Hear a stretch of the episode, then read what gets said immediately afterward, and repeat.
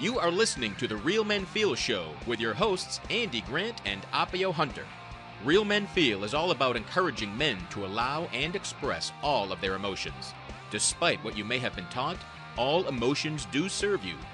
Real Men Feel is committed to opening up discussions that most men aren't having, but you certainly don't need to be a man to join us. The Real Men Feel podcast is produced live every Tuesday at 8 p.m. Eastern for your growth and enjoyment. You can find more information about the Real Men Feel movement at realmenfeel.org. Come back often and feel free to add the podcast to your favorite RSS feed or subscribe on iTunes by visiting realmenfeel.org/itunes. You can also follow us on Twitter at realmenfeelorg and at facebook.com slash realmenfeelshow. All links mentioned in each episode are in the show notes found on the blog at realmenfeel.org. This is a weekly program, and your comments, feedback, and participation are welcome during the live show and anytime in the Facebook group, on Twitter, or at realmenfeel.org. Now, let's get into this week's show. Hello, and welcome to Real Men Feel. My name is Andy Grant. Glad you have you're here joining us. Um, this is actually episode 51, and we're continuing our theme, our our you know kind of our unplanned theme of 2017, which is sex. Specifically, someone's very excited. Specifically, this week we're going to be looking at the, the reality of being a sex worker. So, speaking of sexy sex workers, sorry. I don't think that's something you have to apologize for. I don't want to put that label on Appio as I introduce him, but well, I, I can't I've done that, but I have done some pretty interesting things that we might want to talk about that eventually, or maybe not. Yeah. we can bring it up in the show too if we want to. right. So let's really welcome in the, the one who's really excited to be here. Um, she's an international touring escort, Kimberly Klein. Hi. Hey. So nice to be here. Thank you for the invitation. Cool. We're excited to have you. And um, I'm trying, and I should, I guess I should make this clear. We we met via Twitter, so I discovered you and invited you on the show, as opposed to anyone. You know, I I can't speak as a client. That's not why I'm here. Where to kind of investigate your world, which I know nothing about, and um, and and I also you know discovering that calling it the industry, and you really we, when we talked before the show, talked about the, the business and and all the kind of the needs that that a sex worker can fill and the roles that they can fill and that's really what intrigued me but perhaps we should Yeah. start with uh you know how you kind of ended up in in, in the business Okay, we'll start with me. Um, I didn't end up in the business. I went running full speed into the business. It was like totally planned for me. Um, so, well, to start off, like the reality of being a sex worker is that I can only speak for myself and my own experience. Um, what I'm going to tell you about my life and how how my life works as a sex worker is not going to be uh, necessarily what other sex workers experience gotcha but I can speak to some like industry norms or patterns that I've observed in the 15 years that I've been doing advocacy in the industry um, with a lot of different, um, a lot of people from a lot of different backgrounds who do a lot of different kinds of sex work. So let's go backward. I'll start at the beginning. So when I was a senior in high school um, or a junior in high school, I was deciding where to apply for colleges. And i looked at newspapers. I went back then um, we didn't we had the internet but it wasn't quite as big of a deal as it is now. So we went to places like barnes and nobles and looked at hard copy newspapers from other cities so i went to barnes and noble and i looked at newspapers from other cities and Honolulu had the most ads for exotic dancers of all the cities. And I was like, okay, great, I'm going to college in Honolulu because I've got to pay for this somehow and I've got to work nights.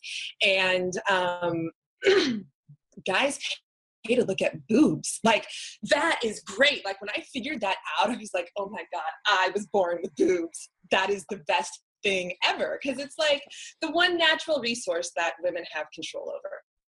I dig it. So, um, so I went to college in Hawaii, and um, I the first weekend that I was at college, uh, a girl that I met in the dorms, she and I went to a private beach. She had military family, and they had access to a private beach. So we went to a private beach, and we met some Marines. And I was like, "Well, these guys know where the strip clubs are." So I told them that I just moved here and I wanted to be a dancer, and could they tell me where to work? And they were like, yeah, let's get in the car and we will drive you around to clubs and you can pick out which one you like the best so that's what I did. I went with these guys and we went club hopping.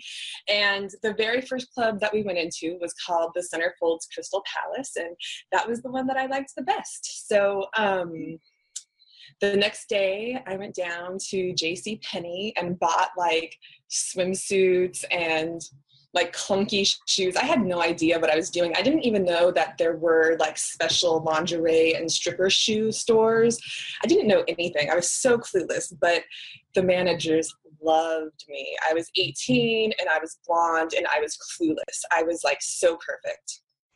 And um but I really was perfect for it, like not just because I was an easy target, because I really wasn't. I was actually really smart and I loved it. Like the day that I started, I was like, this is my calling.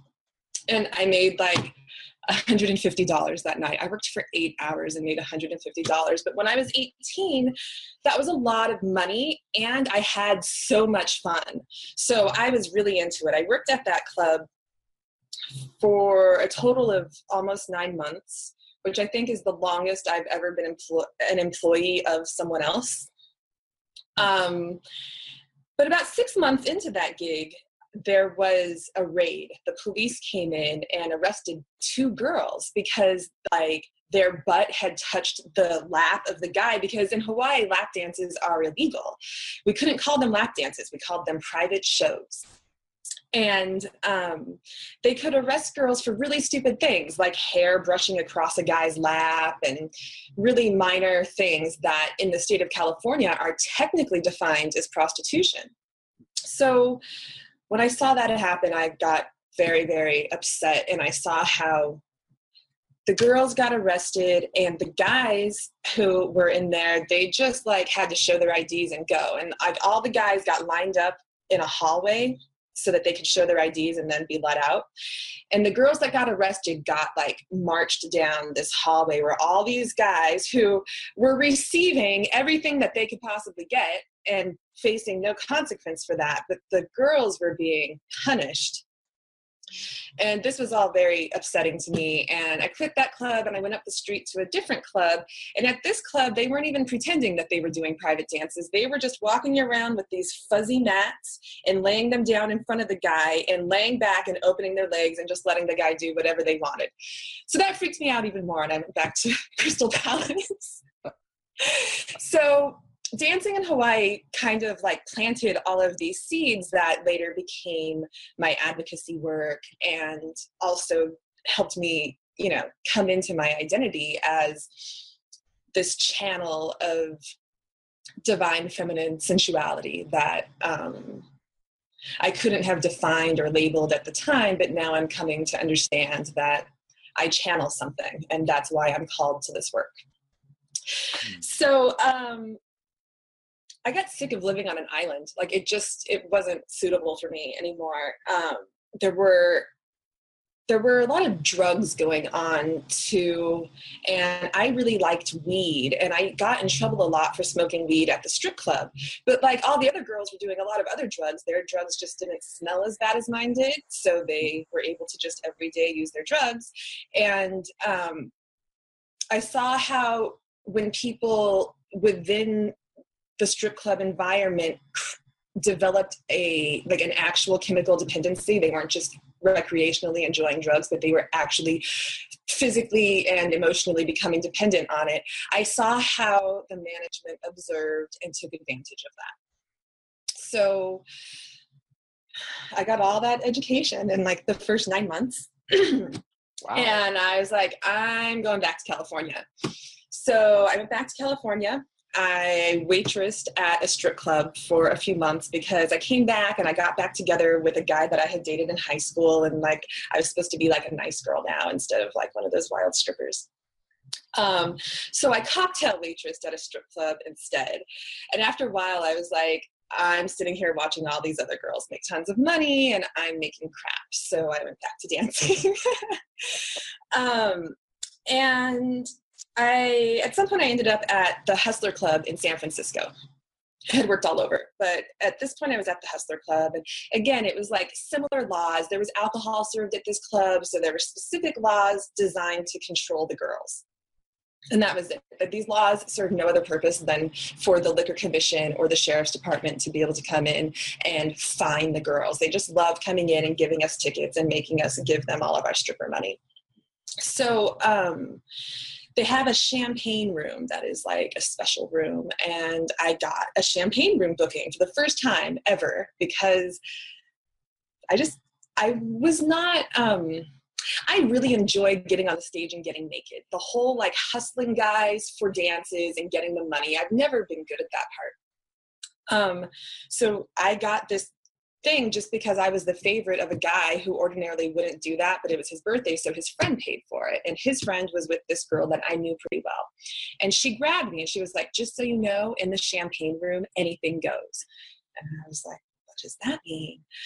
Um, so I went into the champagne room with this guy, and um, he just like took off all of his clothes, and I was like, I don't have sex, I don't do hand jobs, and I don't do blow jobs. What does this guy think he's gonna get from me? So I was like, okay, well, I'll treat this like a Hawaii dance where where alcohol is served, you're allowed to get all the way naked, but you're not allowed to make physical contact. So I got all the way naked, and then the manager came in and like said that I was violating some rules and that I was getting suspended for the day. Um, so that was like kind of devastating. So we put back on our clothes and like I went to the locker room and got all my stuff.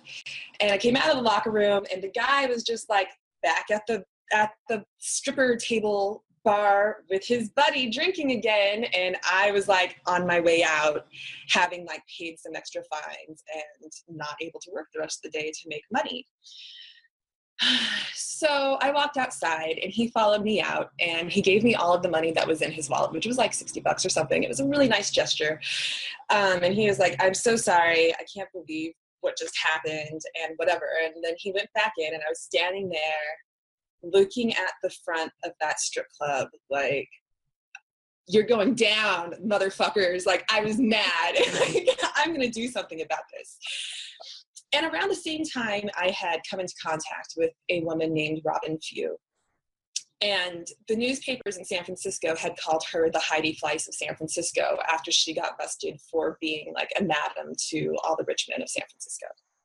So she had this big federal um, conspiracy to promote prostitution trial thing going on. And she and I both were um, working in the medical marijuana field.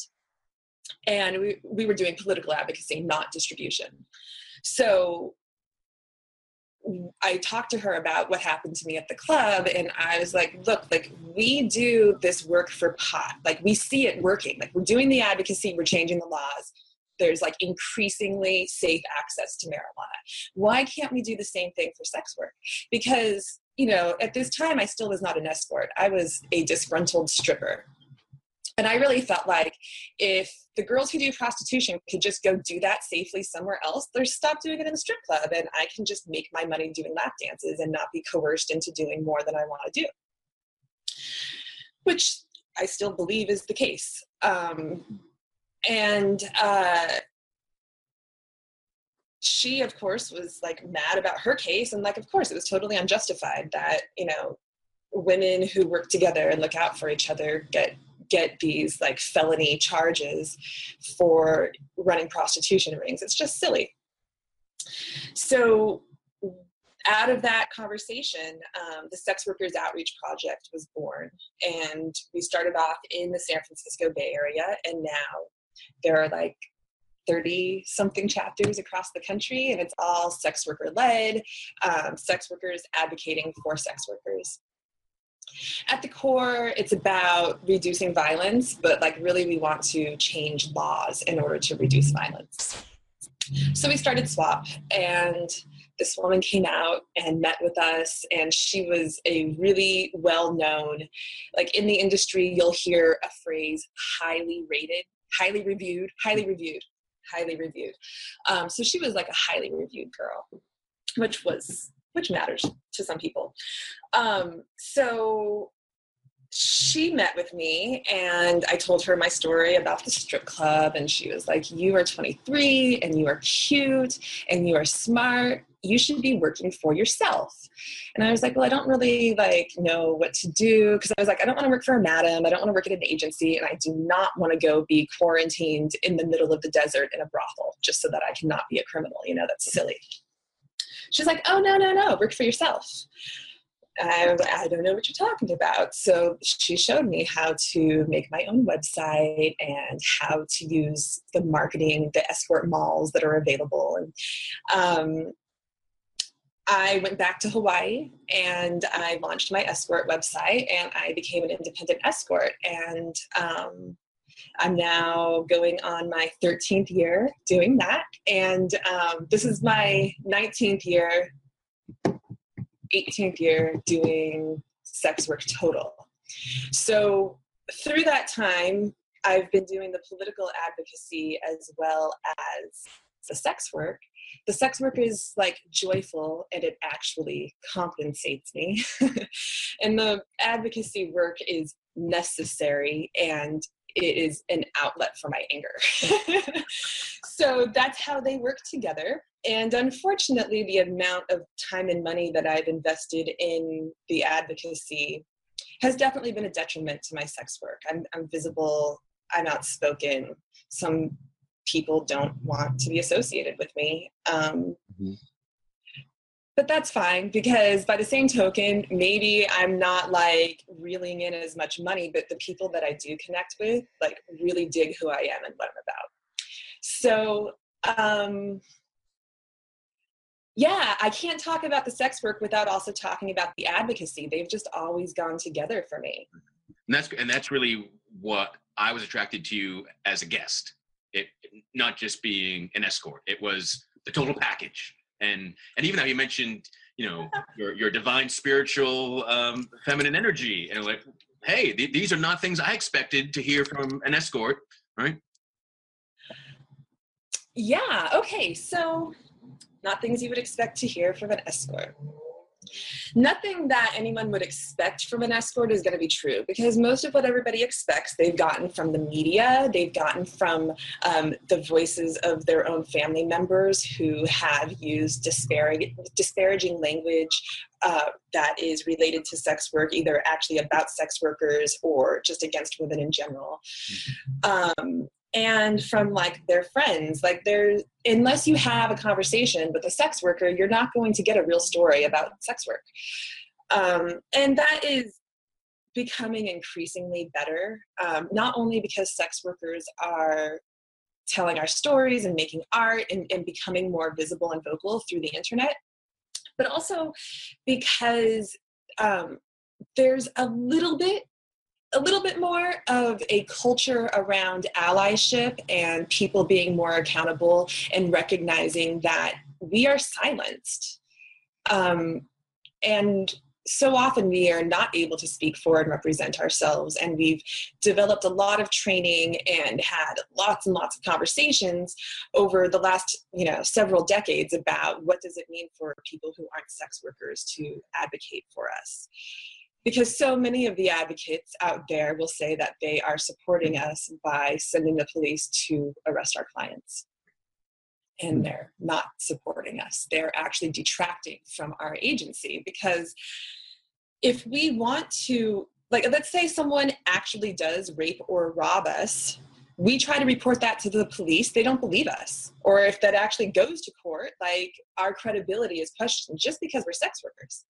Yet they are consistently arresting the men who we consent to have sex with and calling them rapists. This is a totally backward messed up system. Um, and it has a lot to do with the conflation of human trafficking and sex work. Um, so it's really important to understand that people who are experiencing force fraud or coercion um, and people who are under 18, that would be defined as human trafficking. And people who fall into that category have extremely different needs than people like me who are saying, look, maybe this isn't socially acceptable, but it is the right choice for me. I'll accept the social ostracism for this because it's working for my life. Just keep the police out of my bedroom, please. Like, that's it. Um, people who are experiencing forced fraud or coercion or who are who are doing this work while they're under 18 other systems are failing them you know um, they are facing poverty uh, for people who are under 18 the people who are exploiting them might be family members um, and it might be um, might be boyfriends like it is it's it's a really murky confusing situation for them. And there needs to be space to be able to to differentiate and for an individual to be able to define when they have agency and when they need help from the community to say hey actually i can't handle this. I need someone to step in because i'm i'm vulnerable. Um, and so often they're not able to say that for themselves. And we do need ethical allies who step in and say, we see what's going on here. These are the resources needed by this group. Right now, the people who want to provide resources to those who are sincerely vulnerable, sincerely being harmed, the resources aren't getting there. The resources are going to police who are arresting consenting adults because the police don't care. The police want their numbers that's it. At the end of the day, how many arrests did they get? Oh no, it says my internet connection is unstable. Good. I can still hear you. You're okay. still good. Yeah. so, um, when we talk about wanting to decriminalize prostitution, and I'm going to use the word prostitution here because when we're talking about it within the law, the the, the law says prostitution, and that's the law we want to change. We want to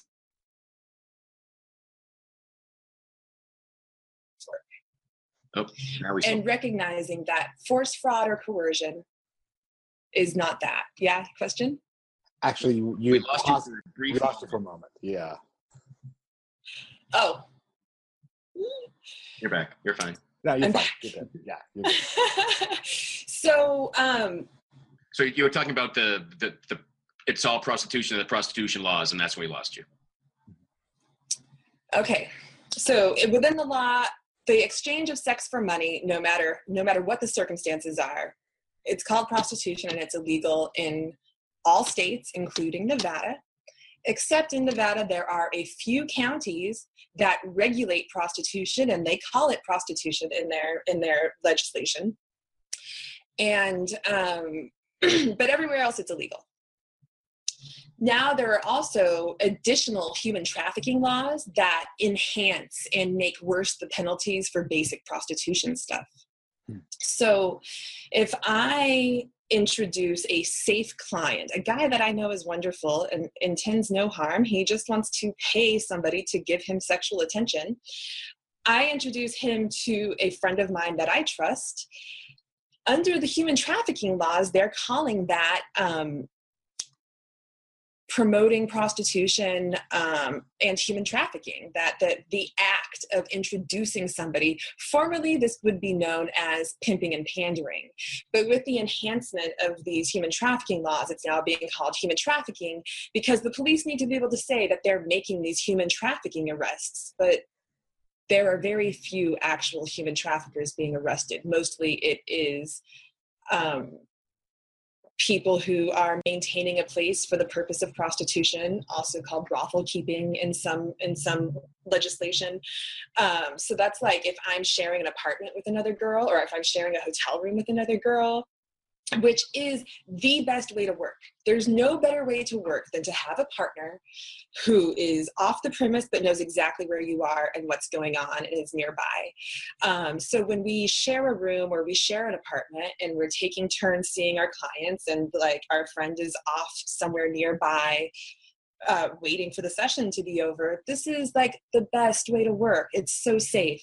Um, but it's now a felony for us to do that. It's become a felony for us to keep each other safe. All of the human trafficking laws target the systems that sex workers use to keep each other safe.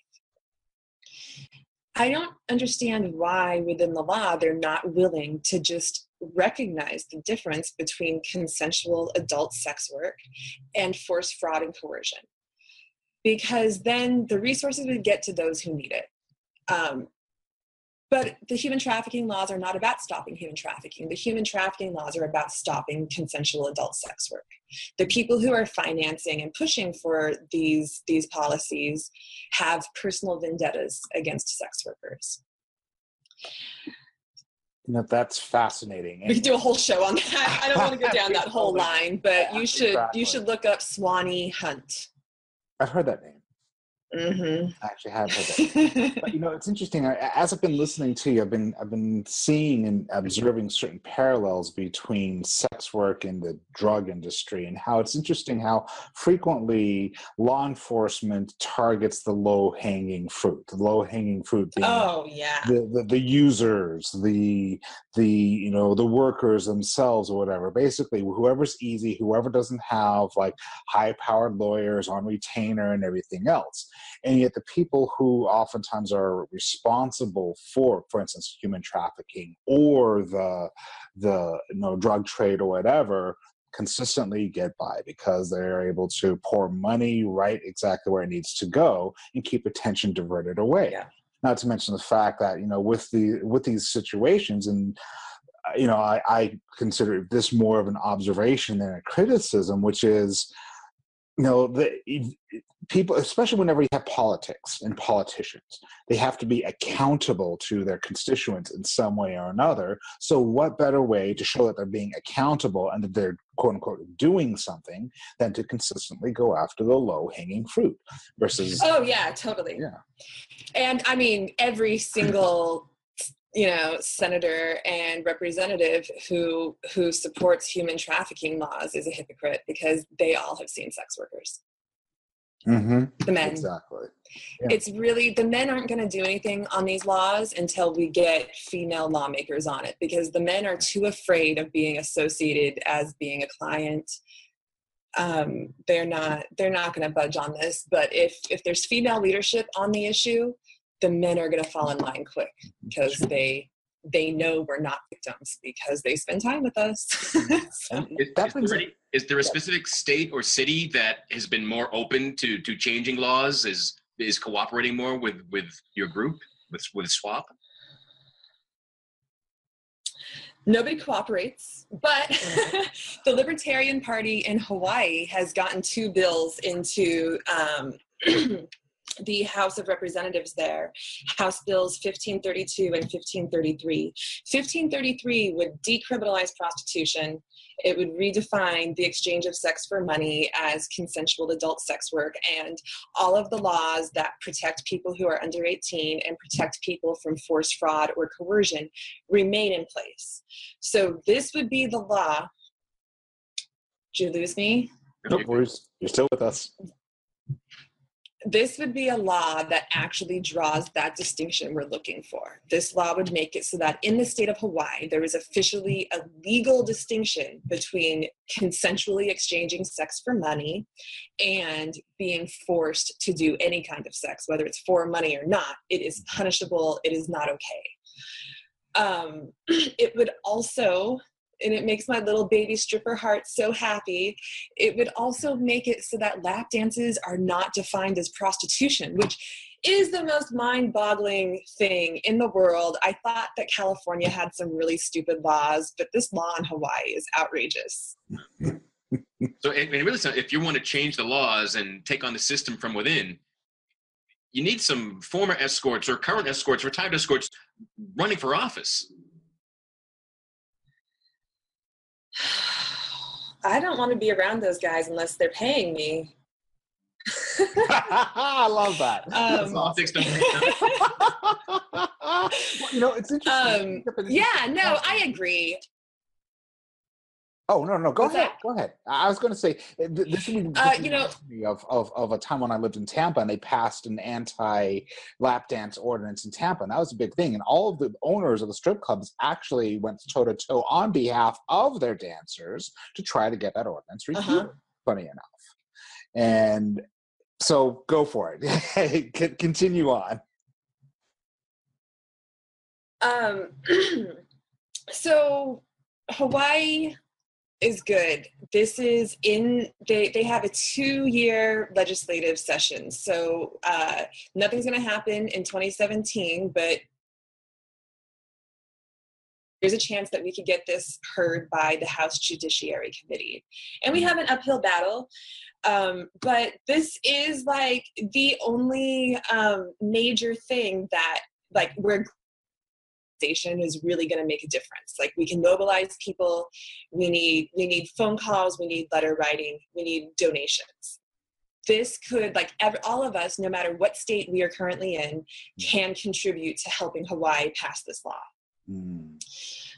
also in the ninth circuit is california hawaii oregon uh, i think also washington a few other states. Um, in the Ninth Circuit, there is a lawsuit that is suing the state of California on the grounds that to to the the way that the prostitution prohibition law is written and enforced, they're saying that it's against the state constitution. They're suing the state on constitutional grounds. Mm. Um, that has gone. I think it's it's in the Ninth Circuit Court of Appeals, and um, you know, when it's litigation, it's just a long, slow mm. process moving through next step, next step, hoops, hoops. Um, and the only way to really affect that is to donate to them. So donate to them if you can. Uh, there's no like grassroots mobilization aspect to that one. Mm.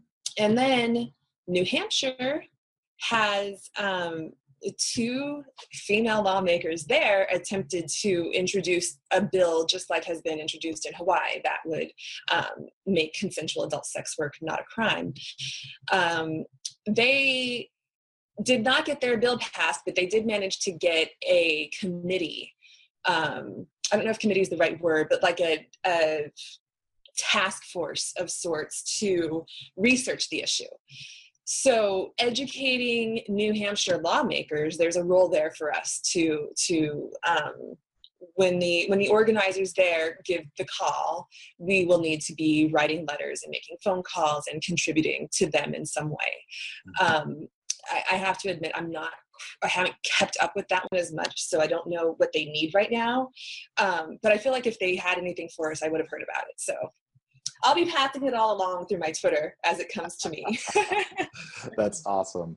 You know, I, would like to kind of switch gears here for a moment and, and kind of delve into the the whole the psyche of the man who's seeking out the sex worker kind of get your perspective a little bit about you yeah. know since we're talking about Real Men Feel i mean certainly one of the things I look at and that I tend to just observe, and this is totally unscientific, it's basically just observation. And since we also brought into the whole spiritual aspect of it as well, being somebody who is an energy worker myself, so being somebody who perceives and reads emotional energy, one of the big things that I've noticed is that oftentimes men are seek sex workers not necessarily because for the pure enjoyment of it but because they need some sort of outlet and thank God the sex workers are actually there to provide that kind of an outlet so that they can actually, you know, be somewhat level headed at times. That's just yeah.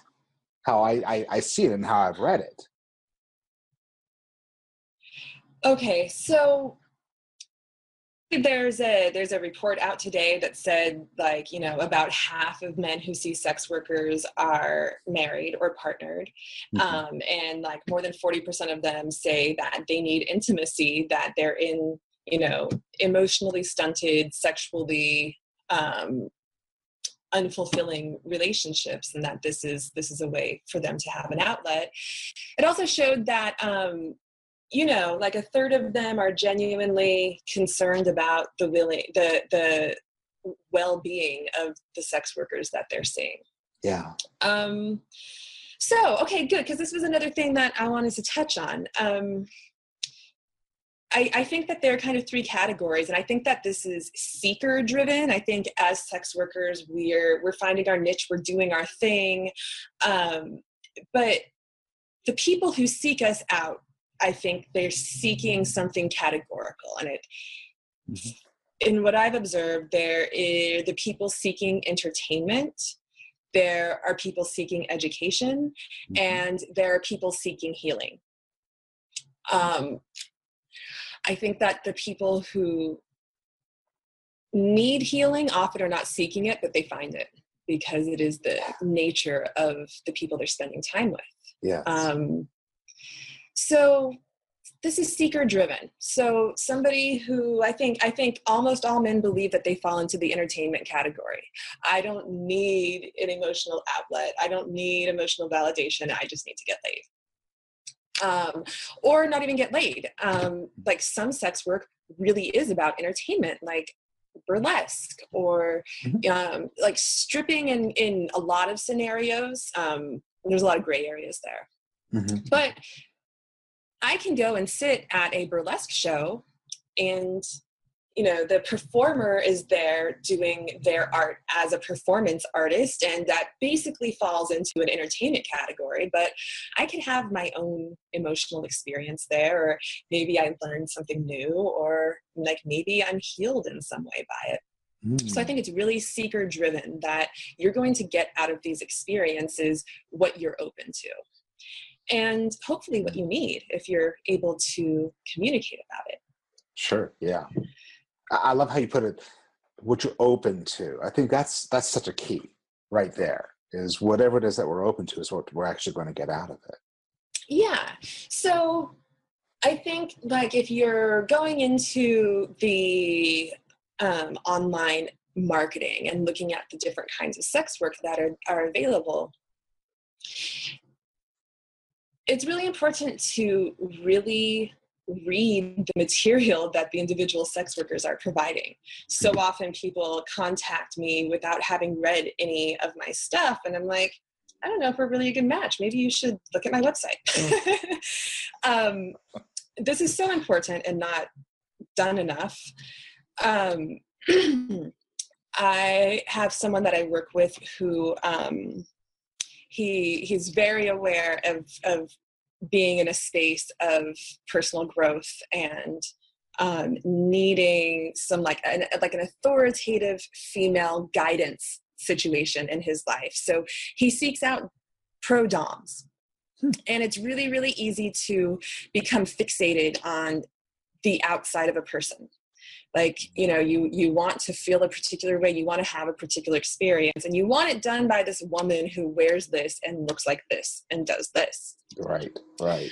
So he went and found somebody who looked like the thing he was looking for but he did not have the growth and healing that he thought he was going to get with her and so he came to me and uh, wanted to kind of process that like what did i do wrong? Why didn't this work out for me? And i talked to him about what he wanted and i said okay well nothing about the way that this individual presents herself says to me that she's going to be skilled at asking you personal questions and helping you open up and like challenge you and whatever like her website says to me that she's a performance artist and she's going to like totally rock your world through um like almost ceremonial pain you know which mm. is awesome and wonderful and I might find that healing on some level. Like I'm not a masochist. I'm more submissive than masochistic, but mm-hmm. sometimes a really good flogging can give me an aha moment, you know? Sure. For yeah. me, it's about growth and, and I'm learning something. For him, it was about being in the presence of that one particular woman and then kind of putting up with this flogging that was her thing, just because he was into her, but it didn't do for him what he needed. Right. So getting really clear with yourself about what you want because this is a substantial investment. You're you're investing your time you're investing your privacy because most of us want to screen you and make sure that you're not someone who intends to hurt us like a cop. Right. Um, and um, you're investing your money. So get really clear. Take time looking around and really evaluating people. And create a a self inquiry process to really know what you want. Ask yourself some yes no questions and listen to your body.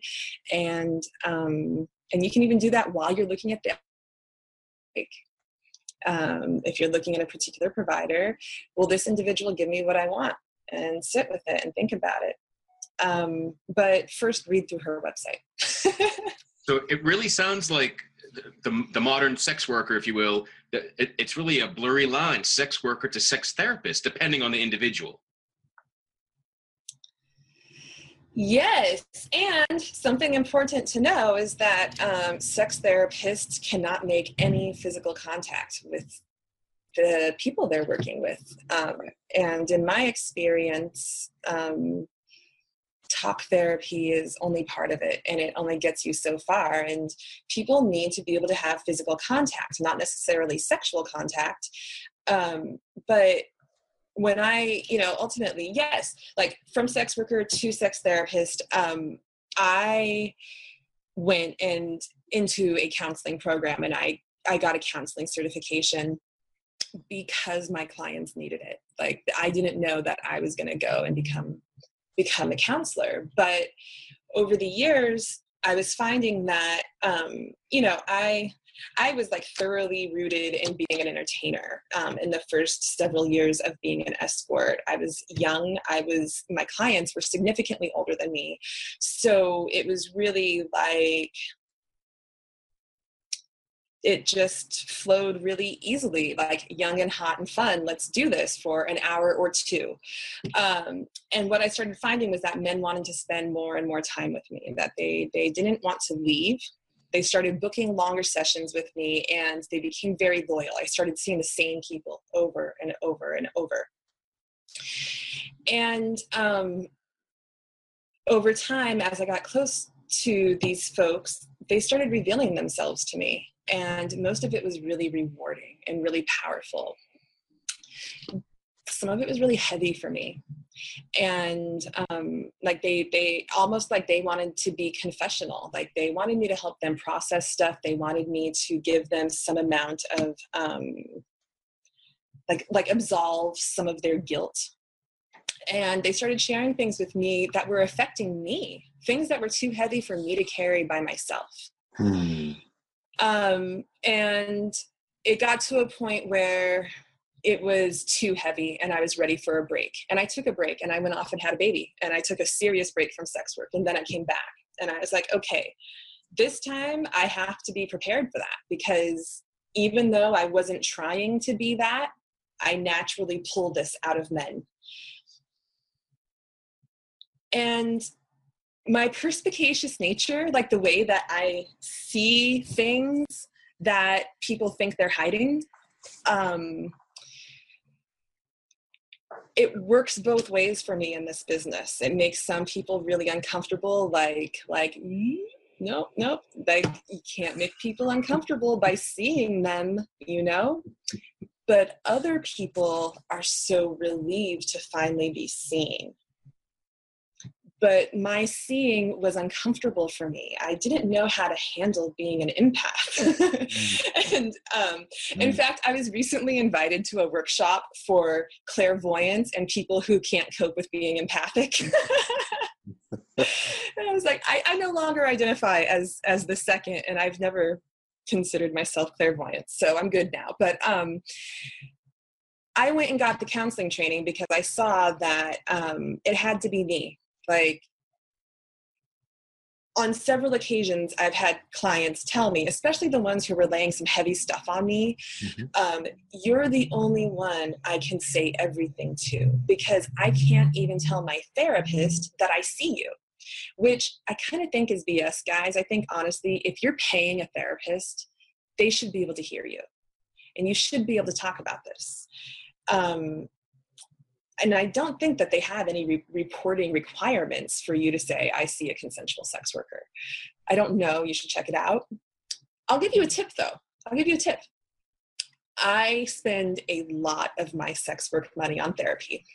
Best investment ever. And um, I am with a new therapist who I really like and trust, but I had to figure out that I trusted her.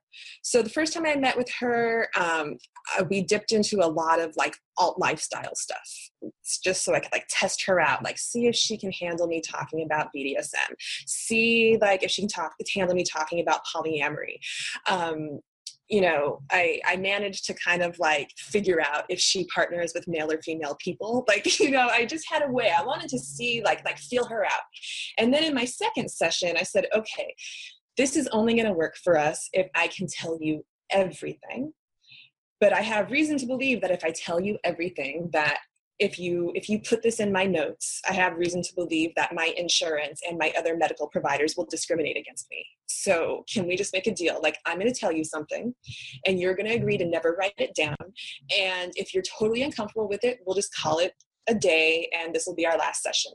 And if you're not uncomfortable with it then i would love to work with you because you seem pretty cool so then I just told her that I do sex work and that, you know, that means I have sex with men and women and couples and they give me money and um, like a little bit, like in a nutshell, kind of what I just took 45 minutes telling you about my life. And she was like, oh, I completely understand why why you're doing it this way and i totally support you and i want to work with you so um, that's one way for you to approach your therapist guys um, so I had to go and become the counselor and and get those skills. Um, not not only because I needed to know how to. Kimberly, I want to clarify one thing. So you got trained as a counselor, not to transition to being a counselor, but to enhance your escort business or skills. Well, I was already doing it, and I did not have the internal um, tools to keep myself healthy while I was doing it, if that mm. makes sense. So the counseling program that I went into was about um, we learned the skills to to counsel others through getting getting it done for ourselves like doing all of the work on ourselves. So mm-hmm. everything that I've learned to do with other people is stuff that it's really deep work I've been doing on myself. And I needed to have an internal constitution that could hold heavier space than what I felt capable of in my 20s. Yeah. And this particular counseling program was really good for that because A, I was able to be totally open about being a sex worker and why I'm there. Um, and B, it was like, yes, it's possible that people are having healing experiences while seeing sex workers. Like, it just wasn't a question. Just like, yeah, of course. Like, how can we help you make sex work more healing, more beneficial for the people you're spending time with, if that's what you want. I want to be really clear that there's not a hierarchy of like, oh, entertainment is just entertainment and people doing healing are like elevated in some way. That's not it at all. Um, the people who entertain are really good at being entertainers. They have a physical presence and they they they project an energy or they're able to create your dream make your dream come true. Like i'm not really marketing like hey i'm gonna be like the girl you've been um, jerking off to since you were 12 like you know your dream like playboy bunny. Like i'm not even pretending to be that. I'm making it very clear that like an experience with me goes beyond the physical so um, just some of us have different stuff because of who we are. This this work is about being a person who spends time with people.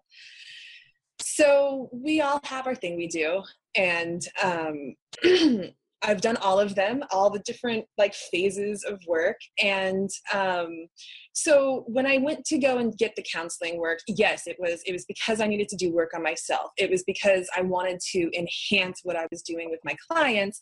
It's also because I and my peers cannot get adequate care. Like my my great story about my current therapist is mm-hmm. rare.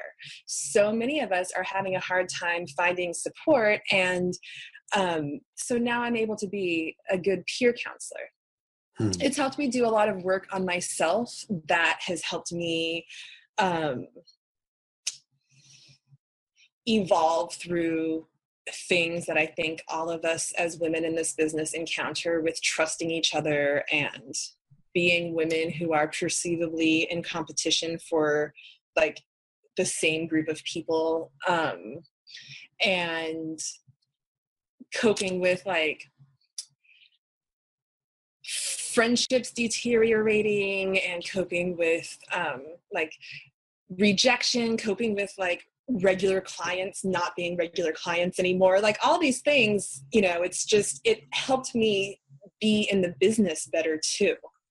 So it was all kinds of good things. And ultimately yeah um, i'm going to transition out of being an escort at some point because um, i can't stop the clock like i just want to get to a point in my life where i'm financially comfortable and i get to age gracefully and peacefully and not obsess over um, medical spa treatments because that's not how I want to spend my money. I, I, like Run what they do for me, but that's not how I want to spend my money. Run for Congress when you retire, right? There you go. you know, so many a... assholes to keep track of. Ah, ah, right. I want them to pay me. I don't want to sit in a room with those guys unless they're paying me.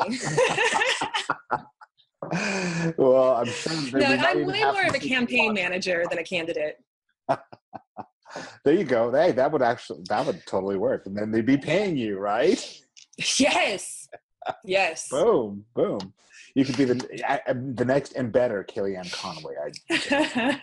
oh God! but we won't go there. but there was an awesome question no. in the chat here. I want to be uh, the next Elizabeth Warren, ooh, not, not Kellyanne ooh, yes, Conway. Yes. like I said, better, far better. But going back to the chat here, there's a great question in here. Are there many men in the business that you're friendly with? there are excuse me there are handfuls of men in the business they come and go mm-hmm.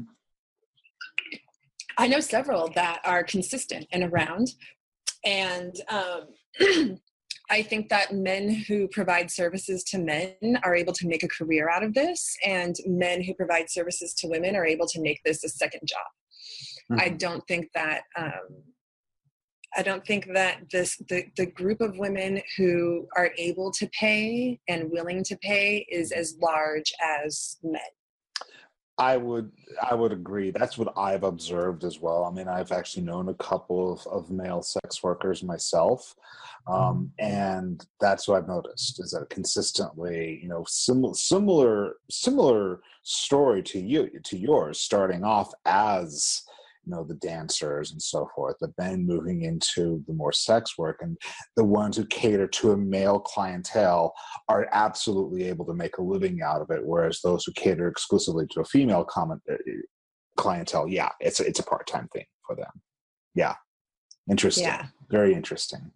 One thing i'd like to get back to you, mentioned that you ran into this business and and you're a young you're a young stripper and like this is my calling. I've i've discovered it. This is my purpose. There i am how does that go over with with friends and family? Can, can other people accept that you really like this? Um, it's a mixed bag. Uh, as a stripper um, it was less of a big deal um, until I had a boyfriend, and then it was more of a big deal, and that's when I was like being the waitress and doing all of that. But I mean, I learned the hard way that there that no man is worth um, the kind of income that good girls makes. no, no more of that. Um, so again, for me, those, dating in those time in those times, you were curtailing your happiness to please someone in your in relationship with. It wasn't really your choice to stop. Yeah, well, I mean, at that time, like I still had a lot of internalized whorephobia too. So like I, you know, I was like trying to make a change or whatever. Um, it, it took another couple of years before I felt really um, more empowered around my sex work. But I mean, ever since then, dating for me has been upfront. Look, this is what I do. Understand it, like it, or get lost. Like I'm really solid on that.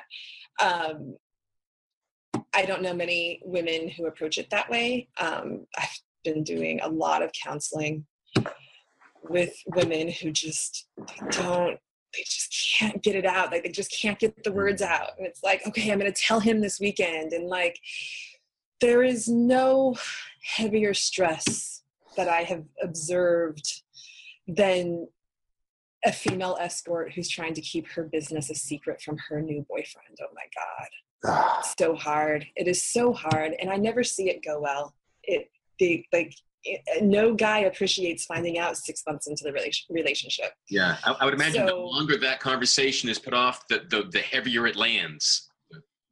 Yeah. Yeah. And it's like, you know, people are like, oh, but if I tell him right away, then he's not going to like it and I'm going to lose him. But I'm like, good riddance. Like, filter them out early before you get attached, before you, like, you know, share a cat or something you know like don't don't get too invested in somebody who don't let someone invest in you who doesn't know who you are. Um but i have a lot of compassion a lot of sympathy because we're lonely. It's hard to date. Um Hmm. and um i there there there were lots of lonely months with like with my policy of like like it or get lost um, a lot of people got lost. Um, so i eventually partnered with someone who is like my best friend who's known that i was an escort forever. Um, like at some point i kind of just went back and started redating guys who I already knew because um, there were several humiliating and difficult t- new dating situations that were hard for me. And um,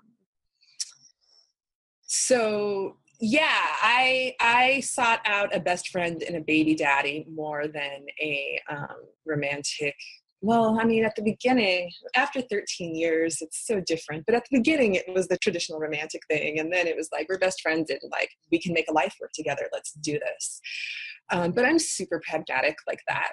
Um, lots of sex workers have such big, soft hearts, and they just need someone to be kind and patient and not jealous. And that's where I can help, you know, like Yeah. if you are dating a sex worker and you're struggling with her work, and I'm saying her because these problems most significantly come up in male female heterodynamics, from what I've understood. I feel like queer communities have done more work around non monogamy than straight men have. So um, yeah. that is not to say, I mean, I've seen plenty of lesbian relationships where one is a sex worker and one is not, and the one who's not really struggles with her partner partnering with men for money. So, like, Yeah. that's there. And the, these feelings are valid, um, they are real. So, um, like that's the kind of counseling that i'm able to be available for for my peers you know that's why i went and did this work because i see how these things come up i have a lot of compassion for it I like for people who are struggling with it What, what's the best way for, for people in that situation? Is there a different way to contact you um, for, for that sort of peer to peer counseling, or is it only with friends? or- oh no no no totally get in touch with me twitter.com um or no no no twitter.com slash kimberly klein or at kimberly klein um i also have my counseling website. It's growstretchheal.com and you asked me if like that's my intention eventually. Like yeah eventually i will have to transition and i am setting up the building blocks so that i can have I want to do similar work, which is work with people one on one or in groups when I'm lucky.